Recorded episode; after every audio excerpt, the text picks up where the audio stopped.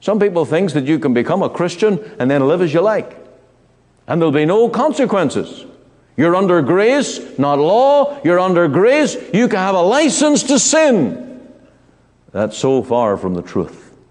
Rather, now that you're a Christian, now that you call on God your Father, He's your judge and He will train you.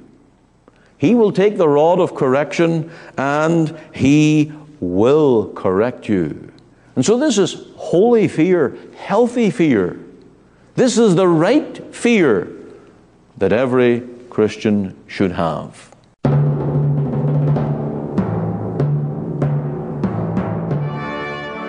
Welcome to Let the Bible Speak. This is Pastor Ian Goligher, and today we're continuing our theme in the book of First Peter, looking at redeemed by the precious blood of Jesus, not by silver or gold or any other earthly thing, but by the precious blood of Christ.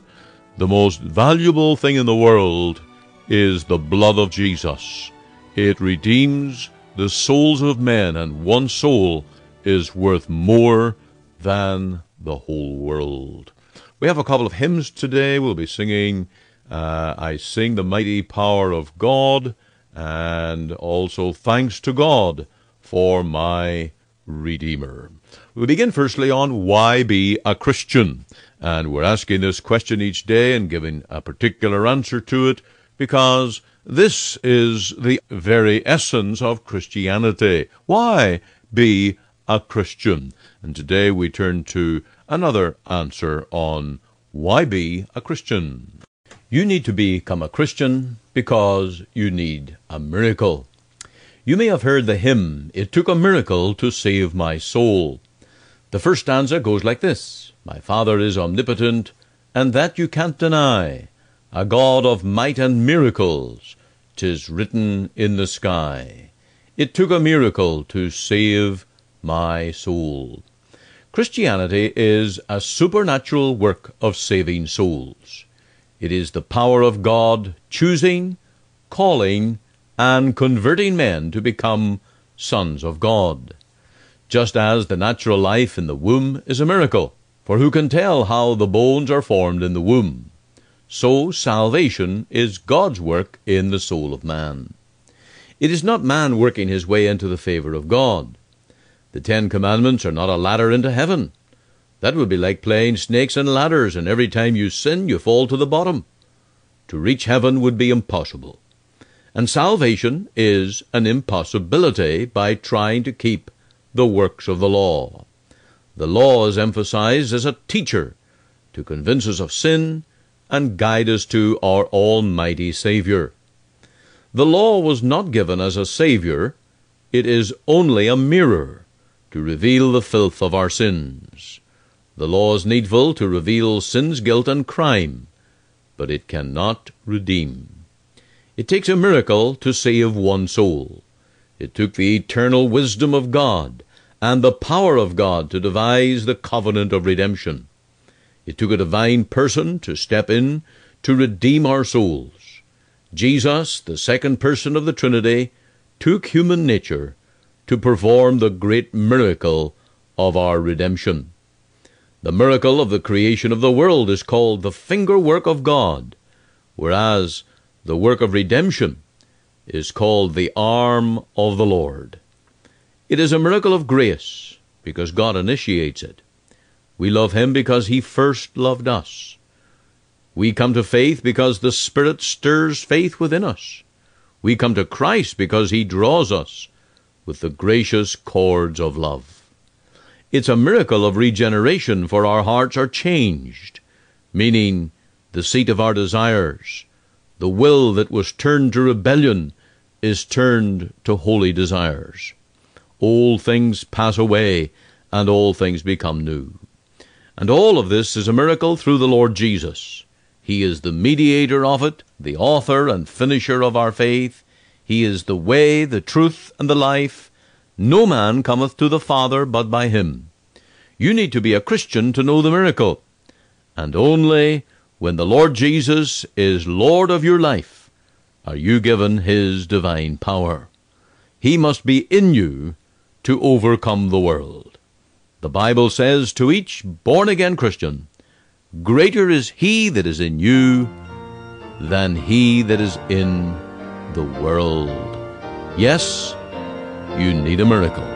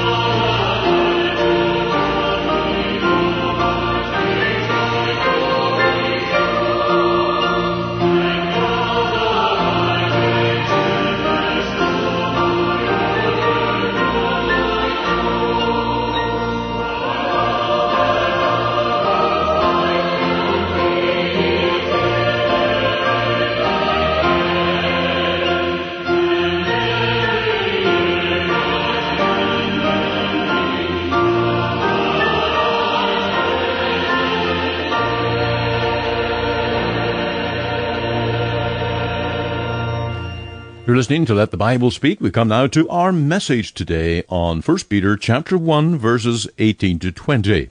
Just let me read these verses. For as much as ye know that you were not redeemed with corruptible things as silver and gold, from your vain conversation received by tradition from your fathers, but with the precious blood of Christ, as of a lamb without blemish and without spot who verily was foreordained before the foundation of the world, but was manifest in these last times for you.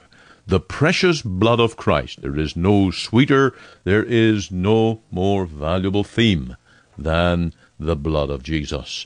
And I trust today you will stay tuned with us right through the program, that you will listen to the message, and at the end we'll give you some of the announcements of our uh, radio broadcast, our ministry here, our church in Cloverdale, and uh, also the Word on Profiting from the Word by Arthur W. Pink, a little book that we're making available here on Let the Bible Speak. Now we turn to our message, 1 Peter 1 18.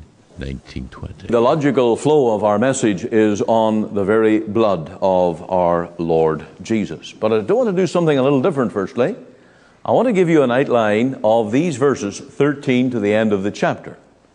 Uh, this is more in the format of a Bible study, but uh, I think it may help us to get a grasp of the uh, intent of the writer. Now, that's something you have to do in Bible study. You have to work out what is the reason Peter is saying these things. It's not just enough to say, well, it's in the Bible. What caused Peter to say these things? What was he seeking to achieve? What was his purpose in writing? And this outline, I hope, will help us tonight. And I think you'll come to the same conclusion as I have that these were given to show our need for loyalty. Loyalty to the living God, the God of our salvation. You will see this in verse 13. Because of our salvation from A to Z. Uh, we're to gird up the loins of our minds, we are told, and to hope to the end for the grace that is to be brought. And so there is the revelation of the Lord Jesus.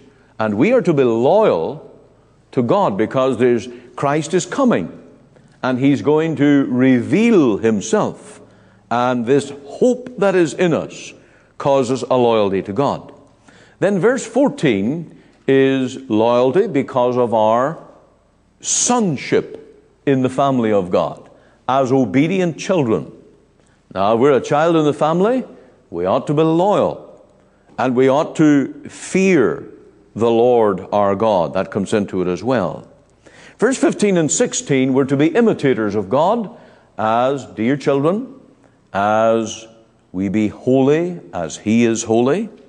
And so, again, this is loyalty. We are to be uh, sons, imitating our Heavenly Father who is holy. Verse 17, loyal to God because He's to be revered. He is to be worshiped in fear.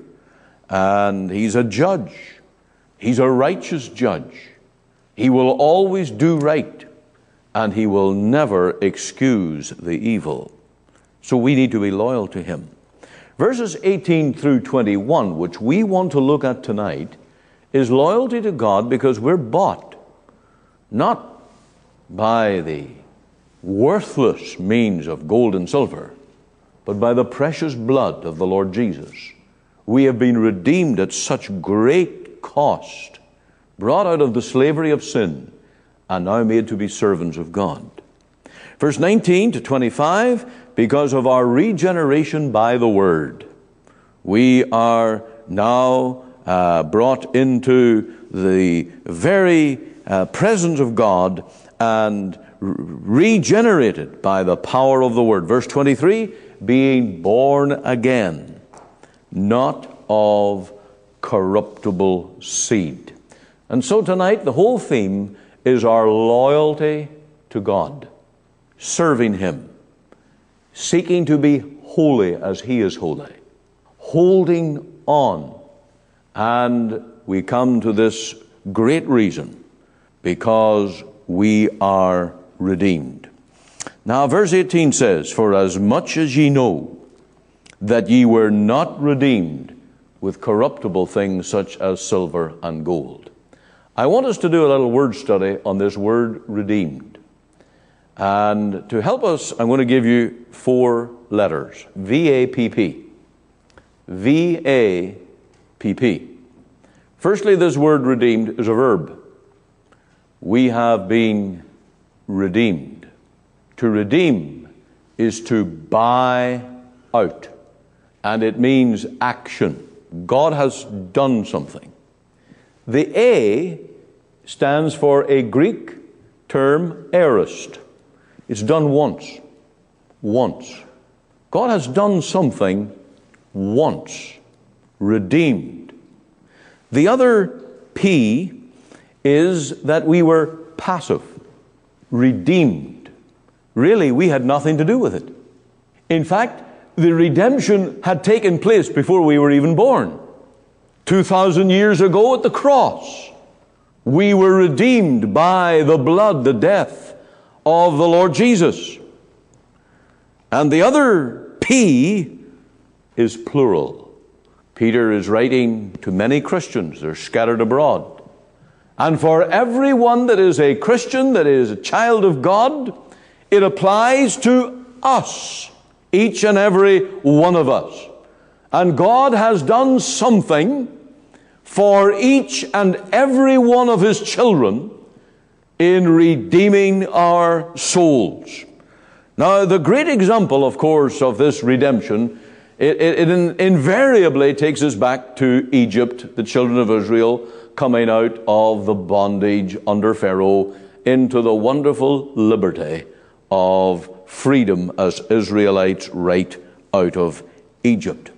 And they were redeemed. And we know how God did it. They didn't do it themselves, they couldn't do it. And even though they had left the country and gone three, three days, Pharaoh was coming after them. And until God opened the Red Sea and brought them out with a great deliverance to prove God did this for His people. And then when he brought them through, he said, I am the Lord your God that have redeemed you. And then he says, Thou shalt have no other gods before me. Thou shalt not take my name in vain. Thou shalt not uh, have any other gods before me. Thou shalt uh, honor father and mother. Thou shalt keep the Sabbath day. Thou shalt not kill. Thou shalt not uh, commit adultery. Thou shalt not bear false witness. And thou shalt not covet. All those Ten Commandments.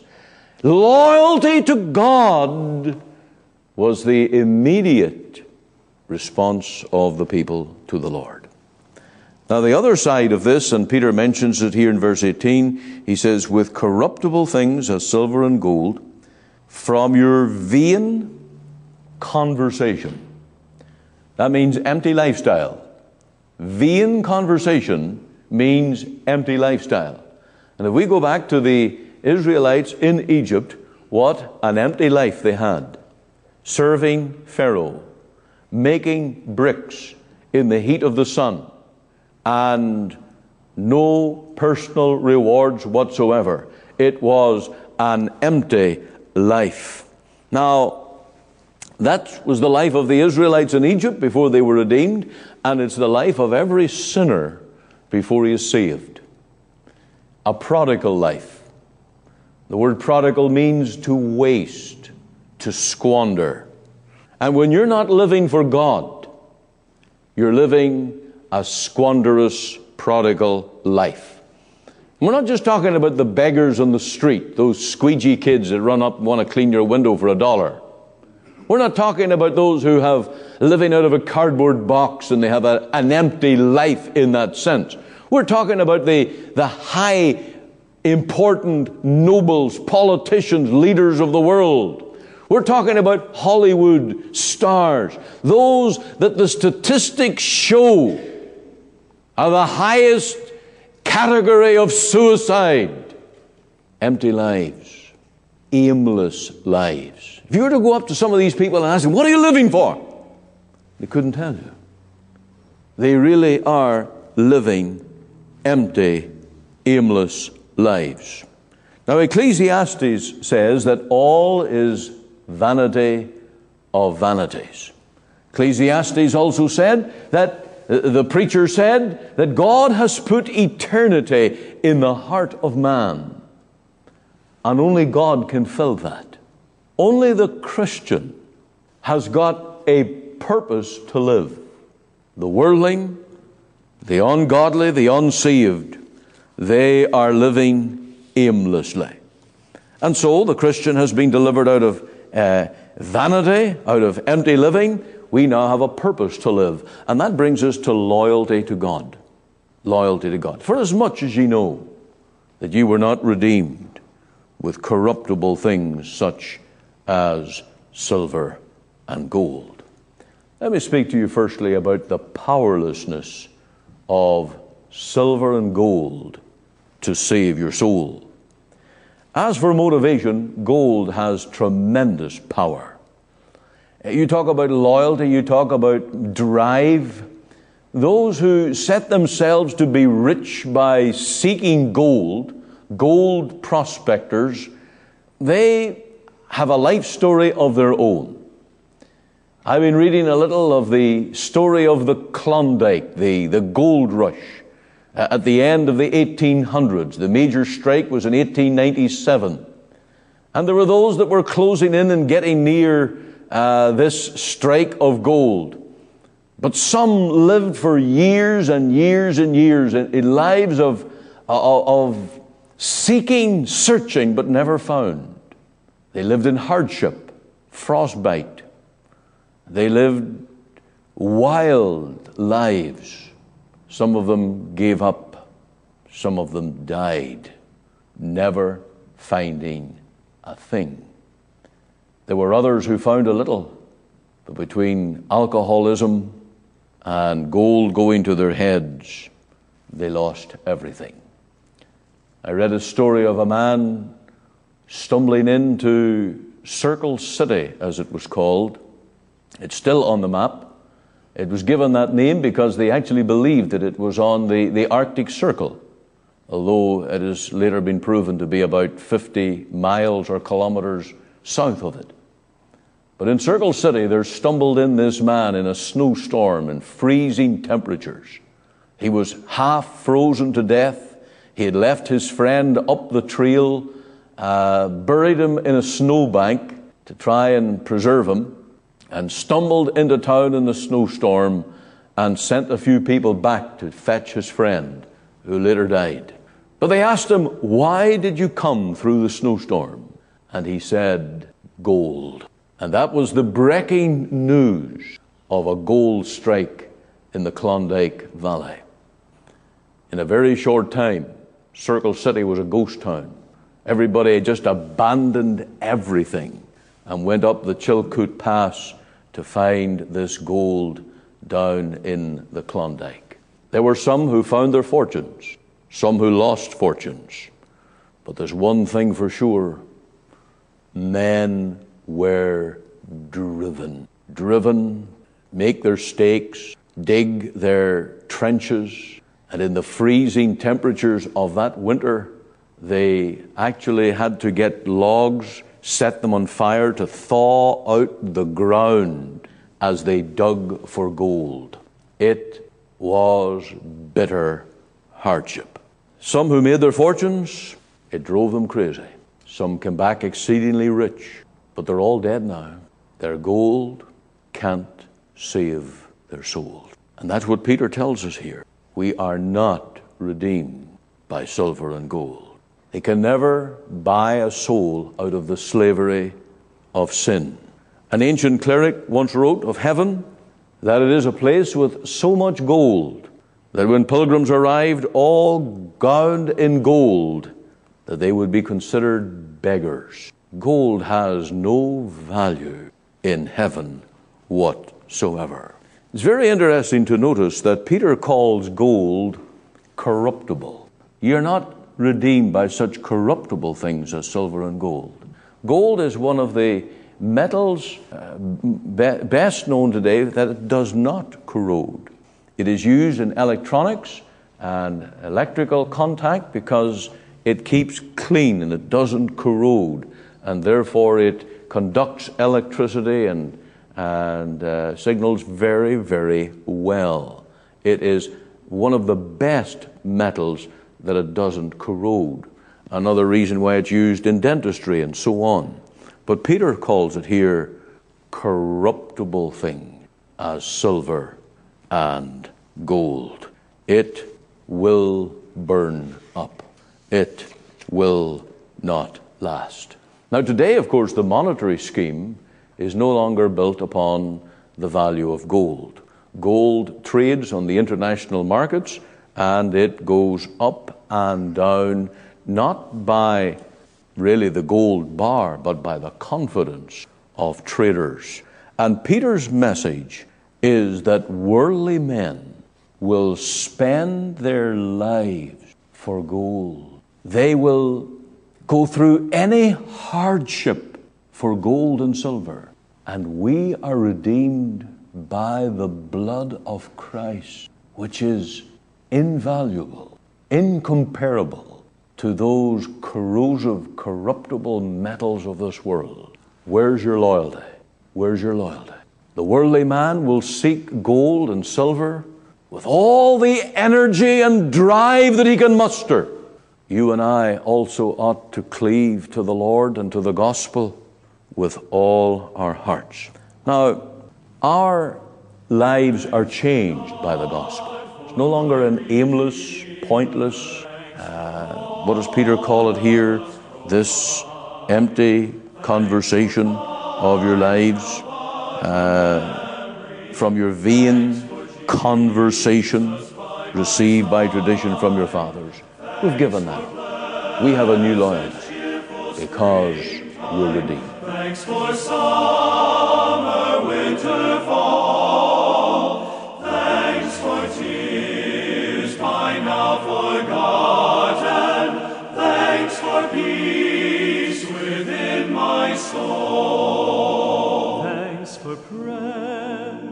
We've been mentioning this book, uh, Profiting from the Word by Arthur W. Pink, and I want to bring you just another little excerpt uh, from it. It's on the Word of God creates a deeper reverence for God's commandments. Sin entered this world by Adam's breaking of God's law, and all his fallen children are for begotten in his depraved likeness. Sin is the transgression of the law, 1 John 3 4. Sin is a species of high treason, spiritual anarchy. It is the repudiation of God's dominion, the setting aside of His authority, rebellion against His will. Sin is having our own way. Now, salvation is deliverance from sin, from its guilt, from its power, as well as its penalty. The same Spirit who convicts of the need of God's grace also convicts of the need of God's government to rule us. God's promise to his covenant people is, I will put my laws into their mind and write them in their hearts, and I will be to them a God. A spirit of obedience is communicated to every regenerated soul. Said Christ, If a man love me, he will keep my words. There is the test. Hereby we do know that we know him. If we keep his commandments, none of us keeps them perfectly. Yet every real Christian both desires and strives to do so. He says with Paul, I delight in the law of God after the inward man. He says with the psalmist, I have chosen the way of thy truth. Thy testimonies have I taken as an heritage forever, and teaching which lowers God's authority, which ignores his commands, which affirms that the Christian is in no sense under the law, is of the devil no matter how oily mouthed his human instrument may be. Christ has redeemed his people from the curse of the law, and not from the command of it. He has saved them from the wrath of God, but not from his government. Thou shalt love the Lord thy God with all thine heart. Never has been and never will be repealed. A little extract from the book Profiting from the Word by Arthur W. Pink. You can send for a copy of this booklet through Let the Bible Speak. Take your pen, paper now. We're coming to our announcements, and may the Lord bless you through His Word today. Again, thank you for listening to our broadcast here today. If you'd like to hear this program again, or if you would like information about our programming schedules across Canada on various stations, and if you would like the information on how to donate and support this ministry, go to our website, ltbs.ca. Thank you for listening. May the Lord bless you as again we let the Bible speak. This broadcast comes to you today from the Free Presbyterian Church in Cloverdale, located at 18790 58 Avenue, Surrey, at the corner of 188 Street and 58 Avenue. On our website, you can find gospel articles links to our sermons, and our gospel booklet called A New Beginning. There you can find a link to our Sunday services that are broadcast online.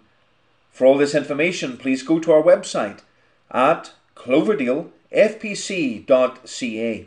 You're warmly invited to attend any of our Sunday services at 10:30 a.m. and 6 p.m.